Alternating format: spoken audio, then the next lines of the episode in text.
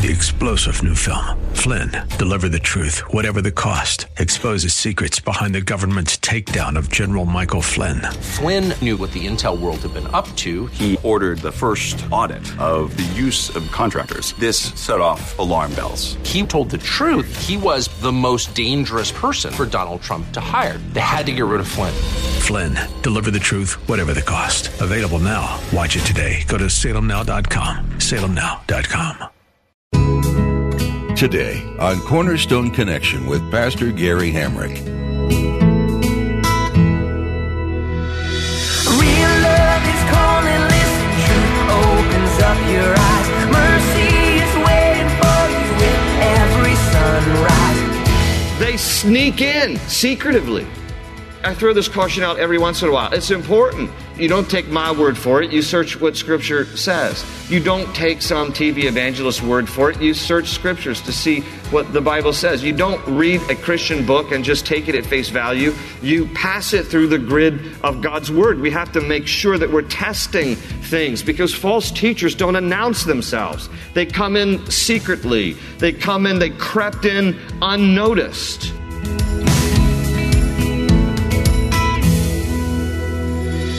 This is Cornerstone Connection, the radio ministry of Pastor Gary Hamrick of Cornerstone Chapel in Leesburg, Virginia. Pastor Gary is teaching through Jude. It's easy to be reminded to watch out for false teachers, but how do you actually test what others are sharing? False teachers sneak in unnoticed. They don't announce themselves. So you can't automatically trust someone with the title of pastor or a friend who claims to have read the Bible cover to cover. Not even a Bible college education guarantees an individual is speaking the truth. As Pastor Gary shares in his message today, you have to measure what others teach by knowing what Scripture says for yourself. At the close of Pastor Gary's message today, I'll be sharing with you how you can get a copy of today's broadcast of Cornerstone Connection. Subscribe to the podcast or get in touch with us. But for now, let's join Pastor Gary in the book of Jude, chapter 1, with today's edition of Cornerstone Connection. Hope is an open ocean, jump in and you'll find the cornerstones, your connection, run towards your new life. God is actively at work helping us to persevere. And so Jude begins his letter by saying, God is a keeping God in verse 1, God is a keeping God in verse 24. These are like bookends to his epistle, but a good reminder to us that God will help us to finish this race. He will help us to finish strong. And then in verse 2, the common salutation of, of the New Testament writers mercy, peace, and love be multiplied to you. Be multiplied to you. He says, Beloved, while I was very diligent to write to you concerning our common salvation. So here, here's where he's going to tell us, hey, this, my intent was to write you just a charming letter rejoicing about our common salvation. Now, he doesn't mean common as in cheap, like it's everyday common. He means common in its mutual. He says, I had intended to write to you about our mutual salvation, our common faith, but he says, I found it necessary to write to you exhorting you to contend earnestly for the faith which was once for all delivered to the saints. Now, in your Bibles, there, contend earnestly is one word in the Greek, and it is the only time this particular Greek word is used in all of the New Testament, and the word is epagonizomai, epagonizomai, and in the, yeah, you try that three times. And in the middle of that word, epagonizomai, is where we get our English word agonize. Apagonizomai. And so the idea is to fight, to agonize, to labor, contend earnestly for the faith. Now, it isn't in the sense like you have to earn it, you know, work for salvation. Salvation's already been gained for you. Okay, we receive it through faith. It's a gift from God. It's, it's by grace are we saved.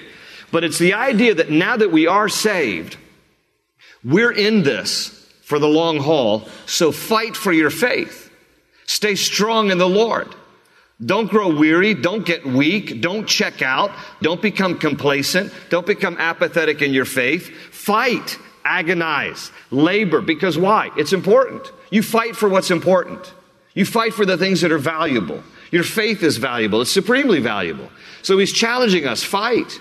Fight for your faith. Don't allow the influence of evil to overcome you, but fight for the faith. And he's going to tell us in a few verses here examples of people who lost, people who gave in to the evil influence of their day. So he challenges us here, he exhorts us. He said, I, I, wanted to write this wonderful letter about our common salvation, but instead I find myself overwhelmed here. I have to exhort you uh, to contend earnestly for the faith which was once for all delivered to the saints. Verse 4 For certain men, here's this idea about the false teachers, for certain men have crept in unnoticed. NIV says they've come, they've secretly slipped in among you. You know, False teachers are not going to say, Hi, my name is so and so. I'm a false teacher. They sneak in secretively. I throw this caution out every once in a while. It's important. You don't take my word for it. You search what Scripture says. You don't take some TV evangelist's word for it. You search Scriptures to see what the Bible says. You don't read a Christian book and just take it at face value. You pass it through the grid of God's Word. We have to make sure that we're testing things because false teachers don't announce themselves. They come in secretly. They come in, they crept in unnoticed. Who, verse 4, who long ago were marked out for this condemnation. Ungodly men who turned the grace of our God into lewdness. A lot of times, lewdness we think in terms of uh, sexuality, but it, it just basically means a brazen practice. The, the corruption of doctrine is a brazen practice. Could, that's what he means by lewdness. He says, who turned the grace of our God into lewdness and deny the only Lord God and our Lord Jesus Christ. Verse 5. But I want to remind you, and he's going to give us examples here. I want to remind you, though you once knew this, that the Lord, having saved the people out of the land of Egypt, afterward destroyed those who did not believe.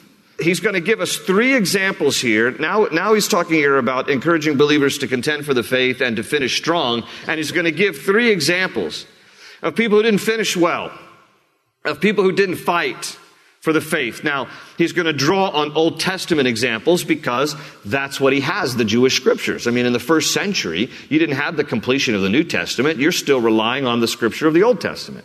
And so the Tanakh, the whole of God's word from Genesis to Malachi. And so he's going to draw on three examples from the Old Testament of those who allowed evil to influence them. And they didn't stand strong in the faith. They didn't stand strong in the Lord. And so the first one that he points out here in verse 5, reminding us, though you once knew this, the Lord, having saved the people out of the land of Egypt, afterward destroyed those who did not believe. So the first example he gives is the Israelites in the wilderness.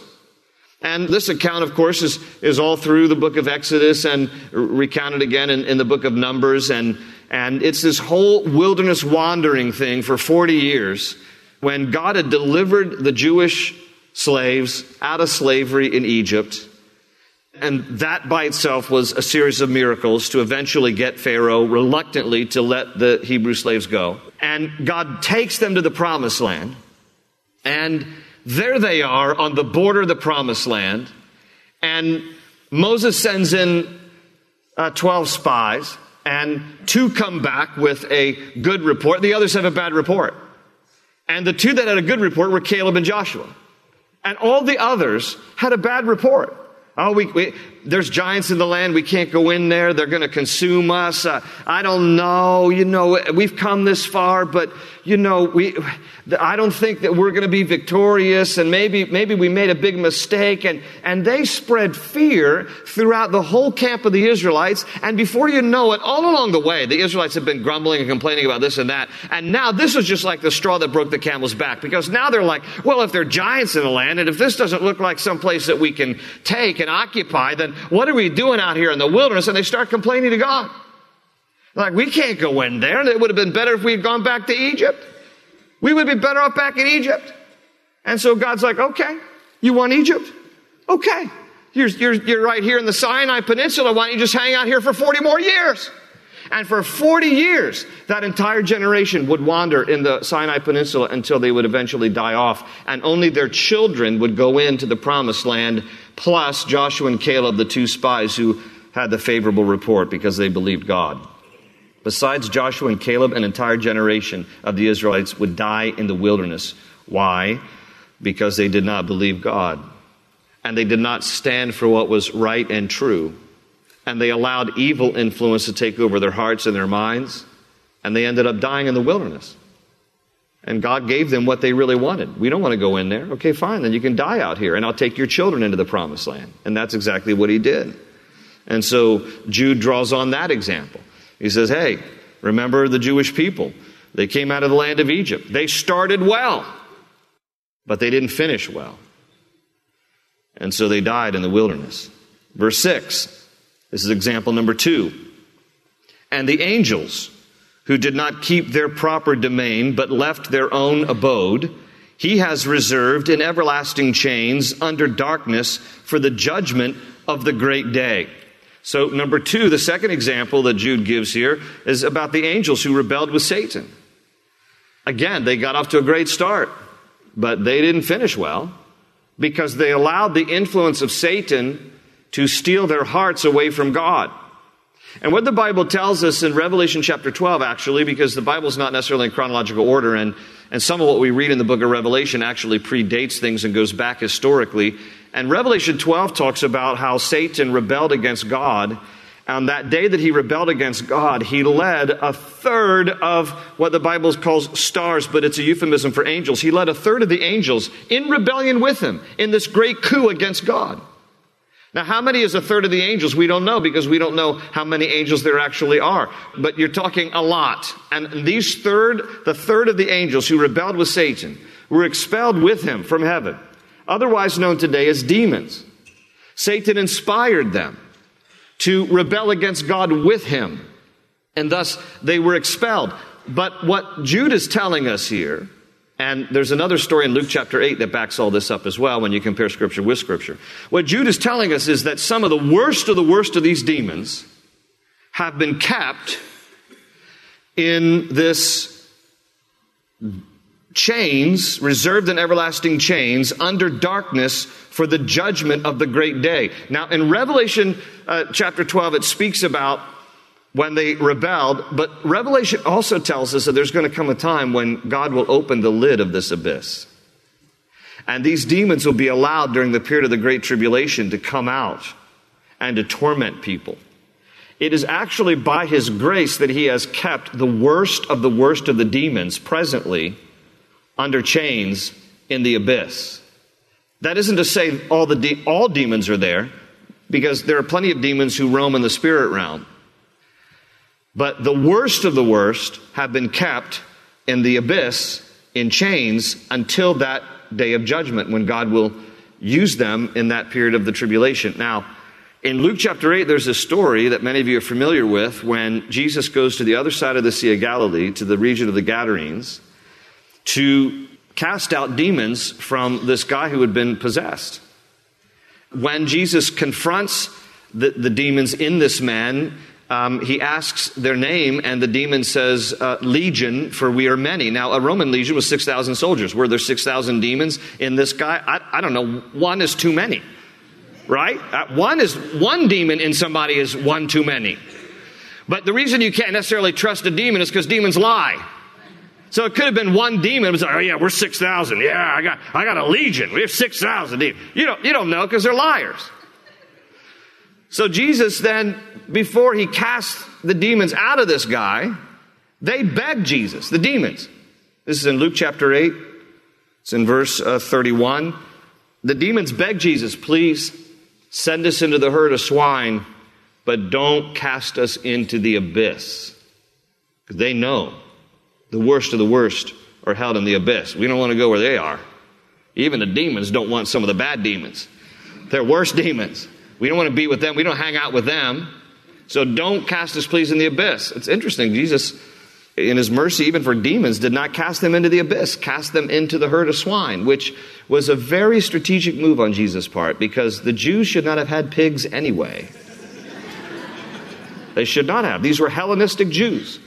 These were Jews who were influenced by the Greek culture. They should have been kosher. They should have been, you know, no pork at that time. Now, praise God, Jesus has declared all foods clean, so eat. But in, in these days, you couldn't have pork. You couldn't have pigs. What were the Jews having pigs? So Jesus is like, I'm going to kill two birds with one stone. I'm going to deliver this guy from demons, and I'm going to kill the livelihood of these Jews who shouldn't even have pigs. But the abode that they abandoned was heaven. These angels left their abode. They left their proper domain, and they were influenced by Satan. And the Lord put these particular demons, the worst of the worst, in everlasting chains under darkness for the judgment of the great day. They started so well, but they didn't finish well. The third example he gives is verse 7. As Sodom and Gomorrah and the cities around them, in a similar manner to these, having given themselves over to sexual immorality and gone after strange flesh, NIV uses the word perversion, are set forth as an example suffering the vengeance of eternal fire. And so the third example he gives uh, from the book of Genesis, Genesis 18 and 19, is the account of Sodom and Gomorrah. Now, most of you are familiar with what happened in Sodom and Gomorrah. You know, today, now as I talk about this subject, it is counter to what our culture is saying because our culture has now embraced homosexuality as a quote normal lifestyle, as just an alternative lifestyle, but the Bible has never seen it that way. In fact, in the book of Romans, God calls it unnatural. Again, NIV uses the word perversion. New King James here says it's going after strange flesh. This is not the way that God designed relationships to be. He designed a relationship between a man and a woman in a heterosexual relationship. And so Sodom and Gomorrah, God destroys. He destroys them on the basis of their sexual sin. These were people who started out well, but they didn't finish well. And it was uh, offensive to God.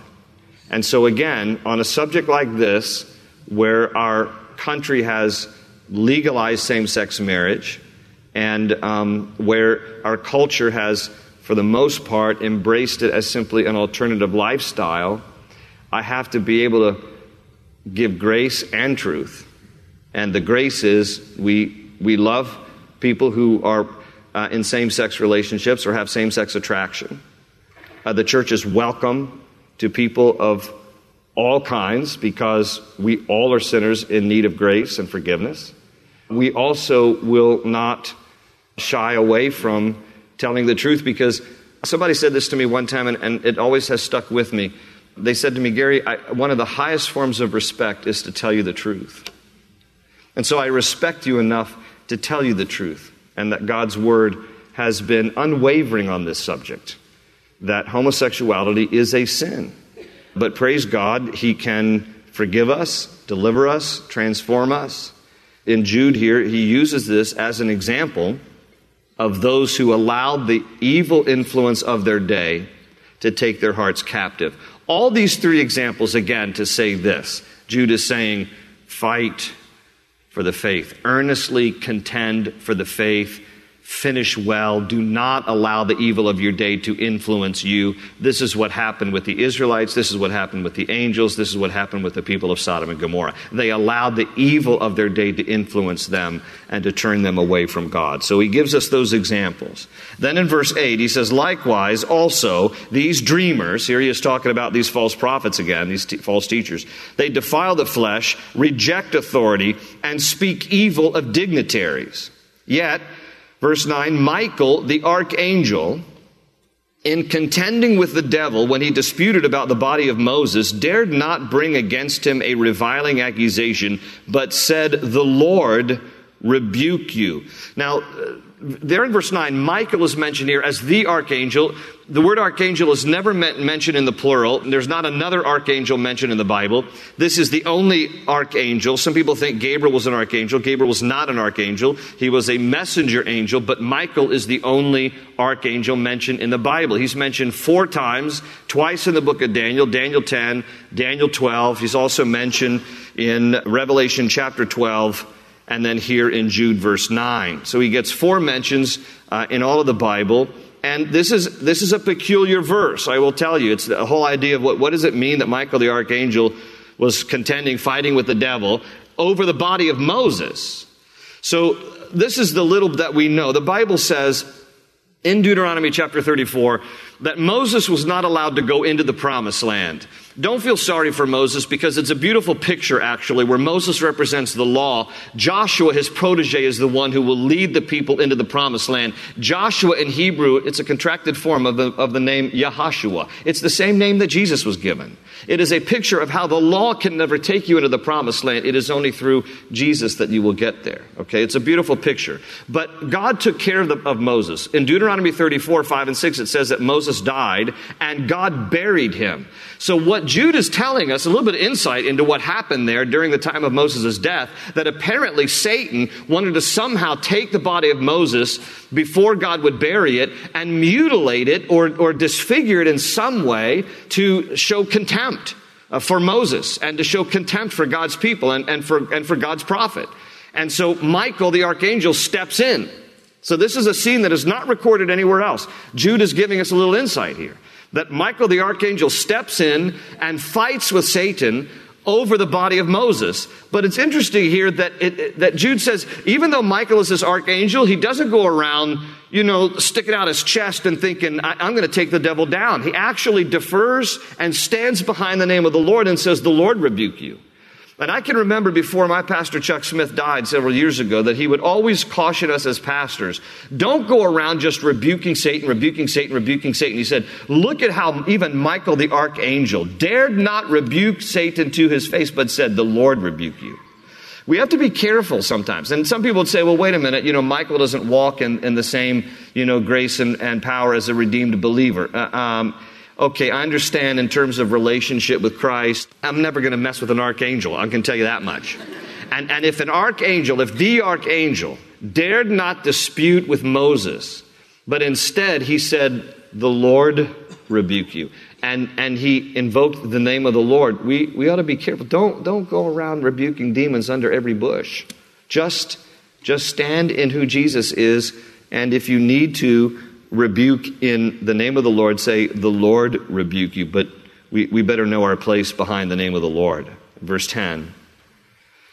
But these speak evil of whatever they do not know, and whatever they know naturally, like brute beasts, in these things they corrupt themselves. Talking again about these false teachers. Woe to them, for they have gone in the way of Cain have run greedily in the error of Balaam for profit and perished in the rebellion of Korah. So now what he's going to do is he's going to give three examples to indict these false teachers, and he's going to compare them in the Old Testament to Old Testament examples. And the first one he says here is like, they've taken the way of Cain.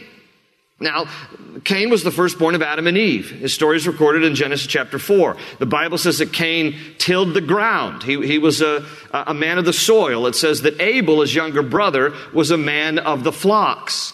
And uh, when it came time to present offering to the Lord, Abel brought an offering from the flocks. Cain brought an offering from the produce of the land. And God accepted Abel's sacrifice and rejected Cain's. Now, there's, there's some debate. You know, why did he accept one and, and reject the other? Uh, probably because Abel is presenting a blood sacrifice.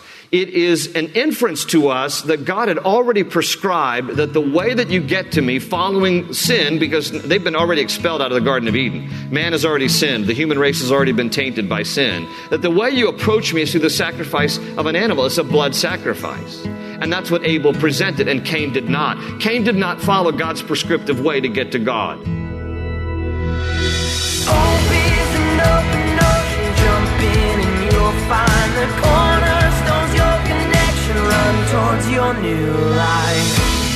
Thanks for joining Pastor Gary Hamrick for this study in the book of Jude. Pastor Gary has been teaching through this short New Testament letter, encouraging you to stand up for the truth of God's Word. Jude reminds its listeners that there are people in this world who will try to pass their own theology off as reality. These false teachers can lead people away from God, but you can know their deception Spend time in the Word often and get to know your Creator through its text. The more you know, the easier it will be to spot the lies. We're so glad you tuned in today. If you'd like to hear more messages from Pastor Gary, visit cornerstoneconnection.cc. You can also download our mobile app to connect and learn more about this ministry. Are you in the Leesburg area? If so, you're welcome to join us this Sunday at Cornerstone Chapel. We're meeting in person and online, and you can find all the information you need on our website. Again, that's cornerstoneconnection.cc. How can we be praying for you? Let us know by calling us at 703 771 1500. That's 703 771 1500. Would you pray for us too? Please keep Pastor Gary and the team at Cornerstone Connection in your prayers as we continue to follow God's leading for this program. Please pray too that your fellow listeners would hear the gospel message and respond. That's all we have time for today. Thanks for tuning in to Cornerstone Connection.